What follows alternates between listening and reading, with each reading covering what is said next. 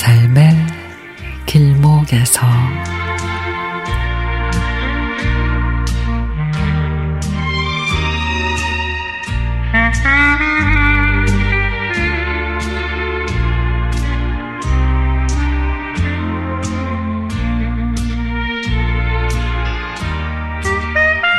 지난해 말에 오남매 중에 막내인 남동생이 결혼을 했습니다. 결혼식장에서 부모님을 뵈니 두 분 다 눈물을 훔치고 계십니다.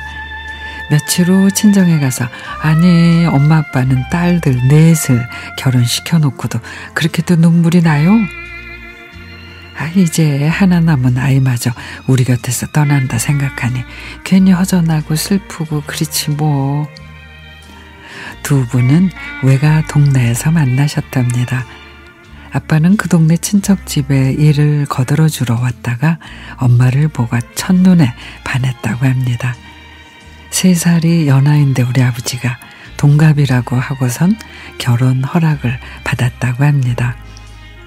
첫 딸인 언니가 태어나자마자 시내로 나왔는데 시골에서는 마땅히 해먹을 것도 없고 또 아이들 교육 문제 때문에 그랬다고 하십니다.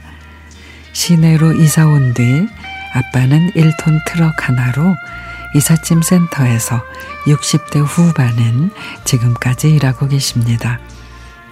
엄마는 식당 일, 보험 설계사 등 여러 일을 하다가 지금은 작은 식당을 운영하고 계십니다.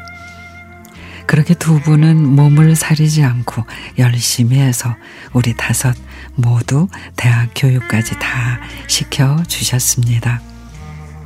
아빠는 15년 전에 목숨을 잃을 뻔한 적이 있는데 사다리 차에 올라 일하다가 고압선에 감전이 된 겁니다. 그날은 들어온 지 얼마 안 된 어린 직원이 겁이 나서 도저히 사다리 차에 못 오르겠다 그래서 아버지가 대신 올라간 거랍니다. 아유, 뭐하러 아빠가 대신 올라가요? 저는 화가 나서 아빠에게 그냥 투정을 부렸죠. 아빠는 다행히 목숨엔 지장이 없지만 팔 한쪽에 큰 화상을 입었습니다. 그 때문에 아빠는 여름에도 긴 소매 옷을 못 입고 다니셨습니다. 아빠 어떻게 더운 날에도 짧은 옷도 못 입고 아 목숨이 붙어 있는 게 기적이지.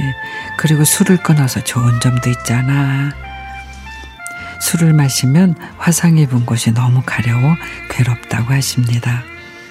고된 하루 일이 끝나면 가볍게 술 한잔한 걸 즐긴 아빠의 즐거움이 사라진 셈이죠.